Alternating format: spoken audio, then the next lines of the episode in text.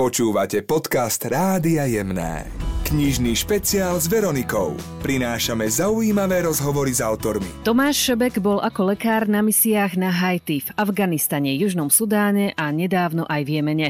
Je uznávaný chirurg a svoje nielen lekárske postrehy a zážitky z nepokojných častí sveta zaznamenáva v knihách. Výstižne a ľudsky v nich popisuje to, čo táto práca so sebou prináša. Jeho najnovšia kniha sa volá Nebo nad Jemenem. Tá knižka je o nelehkém životě v Jemenu, který je zmítaný občanskou válkou, o statečnosti místních lidí, kteří přestože ty podmínky jsou dost hrůzostrašný, tak tam pořád se trvávají. Je to největší humanitární katastrofa na světě. Je to knížka, která reflektuje moji práci pro Lékaře bez hranic a snažím se v podstatě formou takových syrových reportáží popisovat každodenní práci toho týmu, se kterým spolupracuji, svých kolegů, hlavně těch místních lidí. V zápiskoch priamo z miesta sa dozvedáme viac o práci lekára a konkrétnych prípadoch a tiež aj o živote v danej oblasti. A pak, když nepracuje, tak i trošičku ten místní život. Je to samozřejmě omezený na víceméně nemocnici a případně potom ubytování, čili není to cestopis, je to práce chirurga v terénu, ve válečných podmínkách. Myslím, že to je obrovská úcta a pokora vůči těm místním lidem, čili v téhle čtvrté mé knížce vůči Jemencům a taky určitým způsobem hold humanitární organizaci Lékaři bez hranic. Ako lekár prichádza do kontaktu so smutnými situáciami, keď sú zranení dospelí aj deti. Já se opravdu v těch knížkách snažím zaobírat úplně běžným lidským životem, někdy bohužel z perspektivy toho, že já jsem tam jako lékař a ten člověk, kterého popisuje jako pacient, ale snažím se nezaznamenávat čistě jenom tu linku, řekněme lékařskou nebo medicínskou, ale velmi často i jeho život pacienta nebo pacientky jsou velmi inspirativní. Co je tragédií napříč všemi těmi knihami a obecně misemi Lékařů bez hranic je to, že v těch konfliktech, zejména válečních, se pohybují děti a podtextem mých knih je, že děti do války nepatří. To je smutný a trošku bezvýchodný. Je to malinko vykompenzované tím, že většina těch dětských pacientů, které jsem na cestách viděl, tak se zhojila bez větších problémů a vrátila se zpátky do běžného života a ty jejich příběhy dopadly dobře, ale je to vlastně strašně smutný, protože ty děti si ta místa, na kterých žijí, nevybrali dobrovolně. Musí ty útraty snášet stejně tak jako dospělí a zejména pro ty, kteří jsou třeba rodiče a mohou srovnávat, tak si pak velmi dobře uvědomíme. Já som taký rodič, aké šťastie majú třeba naše deti, když žijú v podmienkách, ve ktorých žijú. Ako hovorí Tomáš Šebek, mnohé ľudské príbehy lekárov zasiahnu a nedá sa od nich odosobniť. Musím říct, že to je těžký a že se mi to většinou nedaří. Ty dětské příběhy jsou opravdu velmi smutný nebo velmi intenzivní a od tohohle se neodosobníte. I kdyby byl člověk sebevětší profesionál, tak vás to vždycky nějakým způsobem zasáhne. Pokud si člověk té vněti případů nepamatuje každého jednotlivého dospělého pacienta, tak si troufám říct, že já i mí kolegové si vždycky pamatujeme de facto skoro každého jednoho dětského pacienta a jeho osud a jediné, co tak trošku z toho marazmu je světlem na konci tunelu, že ty dětské příběhy alespoň z pohledu mého jako lékaře nebo chirurga dopadají dobře, ale samozřejmě ne u všech dětí. Celková tragédie, válečný konflikt, dětská práce, zbytečné úrazy, nášlapné miny a tak dále, to jsou všechno věci, o kterých my si tady čteme a dokud to člověk nezažije, tak si to neuvědomí a v momentě, kdy si to zažijete, tak víceméně už to z té paměti nikdy nevymažete. Aj keď práca lekára v neľahkých podmienkach prináša často ťažké situácie, zároveň dodáva. Je to hlavně příběh o lidech a jak jsem za těch 10 let cestování s Lékaři bez hranic zjistil, lidé jsou na celém světě stejní, bez ohledu na náboženství nebo na to, na jaké straně toho konfliktu jsou, pokud vůbec na některé straně jsou. Je to vždycky tragédie, ve které ale já hledám hlavně tu naději, kterou si myslím, že ti lidé neustále každý den vytváří, mají chuť normálně žít, bavit se úplně stejně tak, jako to děláme my v mírových podmínkách a to je možná právě ten aspekt, který pak když tak se snažím nějakou, když jste řekla lidskou podobou, tak snad jo, formulovat pro čtenáře. Ako píše v knihe Nebe nad Jemenem, keď sa ho doma spýtajú, čo videl v Jemene, odpovie, že videl ľudí, ktorí sa usmievajú, napriek tomu, že je všade okolo nich bolesť a trápenie. Sú to lidé, kteří opravdu netuší, co budou, když se ráno probudí, co budou dělat večera, jestli třeba ještě budou naživu a přesto občas se i usmívají nad tou svojí situací, nebo mají smysl pro humor, ten humor ventilují a to jsou ty veselejší momenty. zdravotních knížkách. Tomáš Šebek dodává. Mám dojem, že takhle v tvrdých, těžkých podmínkách ti lidé mnohem jednodušeji nachází smysl života. Nejsou potom určitým způsobem frustrovaní, jako třeba my, kteří žijeme v těch podmínkách mírových, kde nám někdy ten smysl života tak trošku uniká, což se mimo jiné třeba projevuje tím, že spotřebováme mnohem více antidepresiv a dalších medikamentů a jiných látek, které nám tu náladu uměle zvedají. Ako píše, v každej situácii nachádza pre seba niečo pozitívne a podobne to bolo aj v Jemene. Jedno z veľkých ponaučení, alespoň pro mě, je, že i v takovýchto podmínkách se dá žít velmi kvalitní život a že někdy kvalita toho života nebo jeho rozměr je třeba letkdy mnohem zajímavější nebo plnější. Ten život je naplněnější možná než někdy životy, který máme my v podmínkách mírových v našich končinách. Má za sebou 6 misií v zahraničí, o ktorých napísal 4 knihy. Knihy Tomáša Šebeka zaznamenali veľký čitateľský ohlas. Pracuje ako lekár, z úspechu svojich kníh sa teší, no k písaniu pristupuje s pokorou. Ja som si nikdy nemyslel, že budú psát knížky pro tak široké publikum. Dneska to sú řádově 10 000 lidí, kteří si koupili jednu z těch 4 knih nebo všechny. A samozřejmě s každou další knihou je to práce zodpovědnější. Nicméně já jsem si vytyčil, že na jednu stranu mě strašně zajímá názor čtenáře a já vlastně se nepovažuji za spisovatele, ale spíš zapisovatele. A na podkladě podnětů od čtenáře já se snažím popisovat ten příběh. Většinou ho píšu v reálném čase a dneska mám takovou skupinku asi přes 1000 lidí, kterým chodí to zpravodajství online a oni mi potom na to píšou přímou zpětnou vazbu. Čtenář je pro mě strašně důležitý. Na druhou stranu si ale říkám, že to píšu hlavně proto, že mě to baví, že z toho mám radost a kdyby se z toho vytratila ta radost nebo ten zápal a psal jsem to jenom proto, že musím, tak bych asi přestal psát a to i v případě, že by mě čtenáři podněcovali, abych v tom pokračoval. Takže odpovědnost je vyvážená určitým, řekněme, hlavním názorem. Musí mě to prostě primárně bavit a pak si myslím, že pro ty čtenáře přináším to nejlepší. Ale znovu je potřeba pokorně říct, že já se nepovažuji za spisovatele, že to je spíš jenom zázrak, že si to pořídilo tolik lidí tu knížku. A je to možná dobrá zpráva o stavu naší společnosti, že právě takhle těžká témata ty lidi pořád zajímají a že se před nimi nezavíráme do těch bublin, ale že jsme ochotni tyhle věci třebata. Já jsem za to strašně moc rád, když můžu i malým dílem přispět. Tomáš Šebek počas misie píše pravidelne reporty pre Lekárov bez hraníc. Kniha Nebe nad Jemenem je doplnená aj o jeho fotografie priamo z miesta. Ten denní příběh se skládá většinou z 10 nebo 20 krátkých poznámek, který si napíšu někam na papír nebo do mobilu nebo do počítače. A večer z toho vlastně poskládám z těch nejvýznamnějších momentů celý ten děj a už velmi rychle z toho vlastně vytryskne ten samotný příběh, který většinou je velmi stručnou a krátkou, až takovou chirurgickou kapitolou a ty obrázky vznikají úplně stejně. Já vlastně nevím ráno, o čem bude večer ten příběh a ten příběh se postaví do večera sám a já ho doplním nějakou dobovou fotografií nebo momentem, který se k tomu příběhu váže a pak z těch mnoha tisíc fotografií, které tam většinou pořídím, tak vybereme citlivě společně s Lékaři bez hranic a s vydavatelem ty, které nejlépe dokumentují ten příběh a na druhou stranu neohrožují práva pacienta. Takže je to příběh, který píše sám život a já se ho snažím jenom zaznamenat. Většinou ho zaznamenávám pak komplexně večer, když už jsem doma na základně a mám chvilku času. Ako chirurg bol Tomáš Šebek poprvýkrát na misii v roku 2010 na Haiti, ktoré zasiahlo ničivé zemetrasenie. Odvtedy bol v Afganistane, Južnom Sudáne a Jemene. Aký je dnes Tomáš Šebek po všetkých týchto skúsenostiach? Pro mňa osobně to byl splněný sen,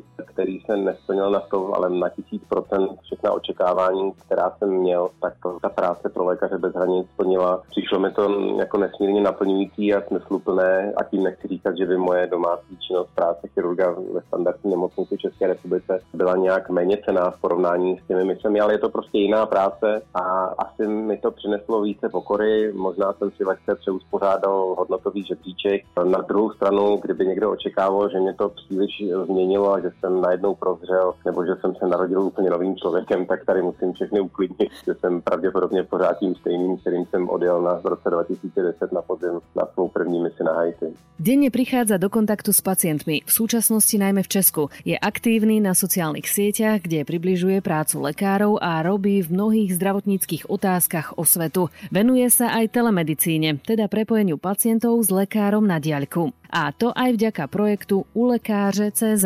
No my vlastně už jsme to lehce průbnuli i na slovenském publiku. Máme i mutaci ulekáře.sk.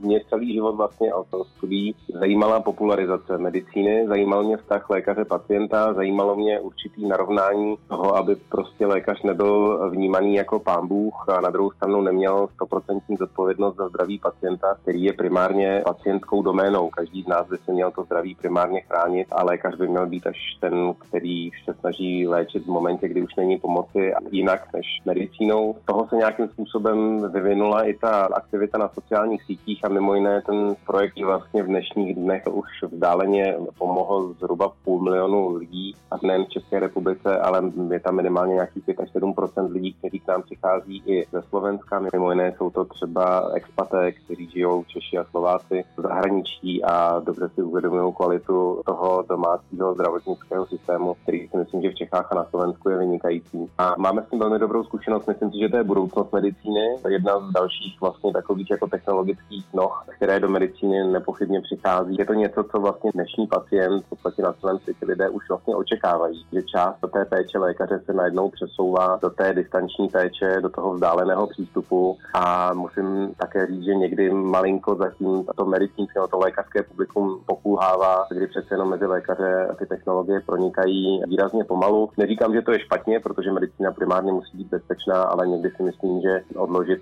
tužku a papír je už pomalu v 21. století na čase a je potřeba prostě technologie do systému zapojovat více a více, protože na konci dne toho profituje především ten pacient, ale mimo jiné i ten jeho ošetřující lékař. V súvislosti so situáciou s COVID-19 už v marci upozorňoval na to, že treba zachovať chladnú hlavu a nenechať sa ovládať strachom. Ako vníma uplynulé mesiace? Určitě si myslím, že COVID-19 je seriózní problém a věřím, že každá jedna země, každý jeden lékař nebo zdravotník obecně se s tím vypořádává velmi zodpovědně. Na druhou stranu je potřeba říct, že nějaká podobná věc nás prostě statisticky postihnout musela a že jsme měli podle mě velkou kliku, že to byl takový relativně malý políček toho, co by mohlo být násobně horší. Já jsem se na začátku snažil právě vystupovat mimo jiné i veřejně a vysvětlovat veřejnosti, že samozřejmě obavy jsou na místě, ale propadat panice je naprosto nekonstruktivní a není to nutné, protože COVID-19 už v té době, když jsme o něm věděli velmi málo na začátku pandemie, tak se rozhodně nechoval jako infekční choroby podobné ebole a podobně. A abych možná byl v tomhle ohledu důvěryhodnější, tak jsem se i dobrovolně přihlásil na jedno tady oddělení v naší nemocnici mateřské, které právě mělo péči pacienty s koronavirem, abych té problematice sám dobře rozuměl a byl jsem schopný zase přinést formou krátkých reportáží, tentokrát nezpracovaných knižně,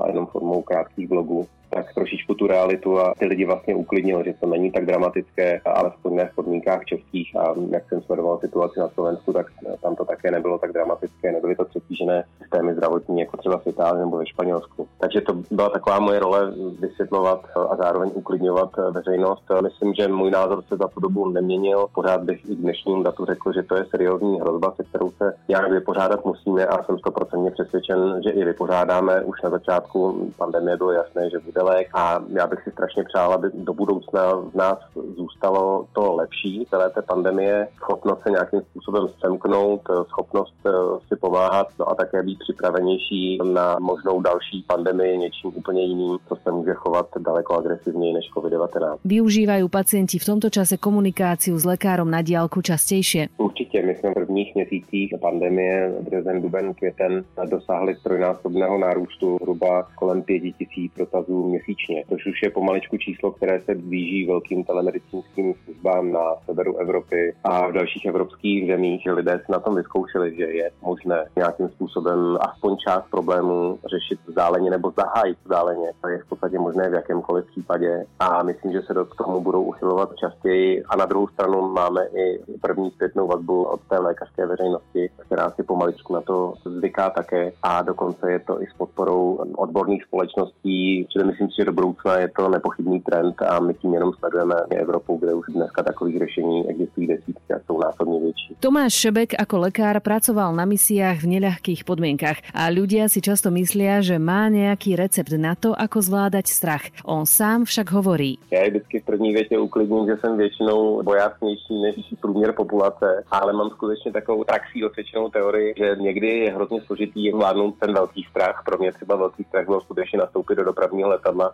a letět přes oceán, ale že se každý velký strach, věřím tomu, dá zvládnout, pokud se ho člověk rozparceluje na menší strachy a jde vlastně systematicky od jednoho bodu k druhému. Poprvýkrát letel v lietadle až po 30-ke a následne precestoval kus sveta na lekárskych misiách. So strachom bojoval ďalej a nakoniec si urobil aj licenciu na lietanie. Když som sa přestal bát lítať, tak som začal bát lítať se svýma kamarádama, takže som chtěl vlastně s tím letadlem umět něco víc, než jenom ty standardní věci a jít trošku naproti těm nestandardním situacím. A bylo to krok po kroku a najednou na konci člověk překonal celý ten strach, který ze začátku pro mě jsem měl panickou hrůzu, když jsem se postavil na židli a podíval jsem se ze židle dolů, protože jsem měl takový závrat, že jsem to nemohl sám se sebou vydržet a najednou se člověk ocitne v kubánské osmičce, akrobatickém letadle 300 kilometrový rychlosti a i když samozřejmě velký respekt, ale ten strach je vlastně pryč. Prekonáva výzvy v různých oblastiach. Plánuje Tomáš Šebek napísať aj ďalšiu knihu. Já jsem v té čtvrté knížce měl dojem, že jsem maličko už vyčerpal, ten kontext je hodně podobný a jak jsem říkal, já jsem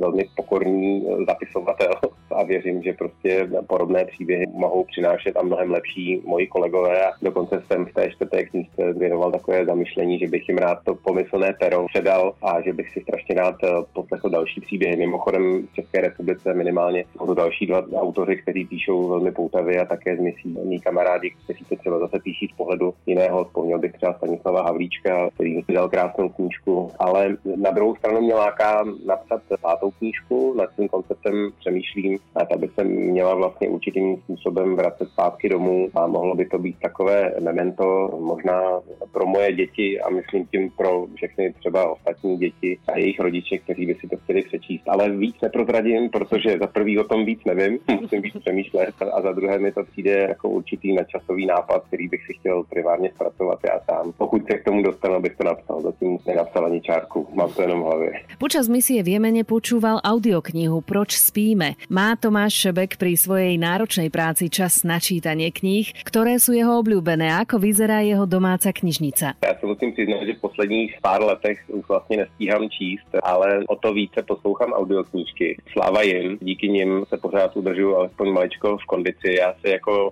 chirurg nepovažuju za intelektuála, pracuju primárně rukama a na druhou stranu si myslím, že číst by měl každý a mně se teď docela daří těch knížek konzumovat formou poslechu ročně nějakých 15 až 25. Vybírám si skutečně jako žánrově pelmel, kdybych měl označit asi jednu třeba z nejlepších knížek, který jsem kdy četl, tak bych doporučil čtenářům Tracyho Tigra. To mi přijde, že to je taková celoživotní moudrost a filozofie, že to skutečně stojí za to a protože to je taková chirurgická četba, tím chci říct, že to je relativně krátký, tak si myslím, že ho konzumuje kdokoliv. Pak mě baví knížky, které popisují inspirativní osoby historie nebo současnosti od inovátorů až třeba historické, například Churchill a jeho životopisně. Baví mě knížky, například Dalajlámova kočka a její další variace, že už teď jsou 4 díly, které zase přináší takový jako nekonformní, zajímavý pohled na svět, takové jakoby životní moudrá, ale podávané nenásilnou formou. Mě vlastně baví konzumovat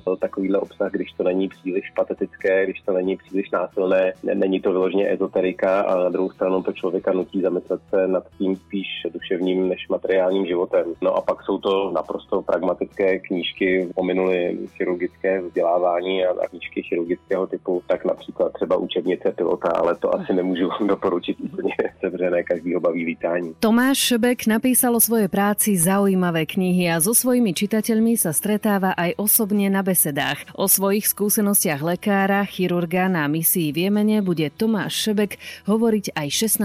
septembra v Bratislave. Ja sa na to slovenské publikum strašne teším. Výjimečne sa mi podarí na Slovensko zajet a když už tam takhle zajedu, tak je to zase úplně jiná energie, takže mám z toho velkou radost a strašně se těším na kohokoliv, kdo tam dorazí a každý je vítán a doufám, že každému zodpovím všechny jeho palačivé otázky. Knihu Tomáša Šebeka Nebe nad Jemenem získa jeden z našich poslucháčov. Ak chcete mať túto knihu aj s podpisom, sledujte knižný špeciál s Veronikou aj na stránke jemne.sk. Knižný špeciál s Veronikou a Pantarej. Pravidelne na Jemných. Počúvajte ho aj v podcastoch na jemne.sk.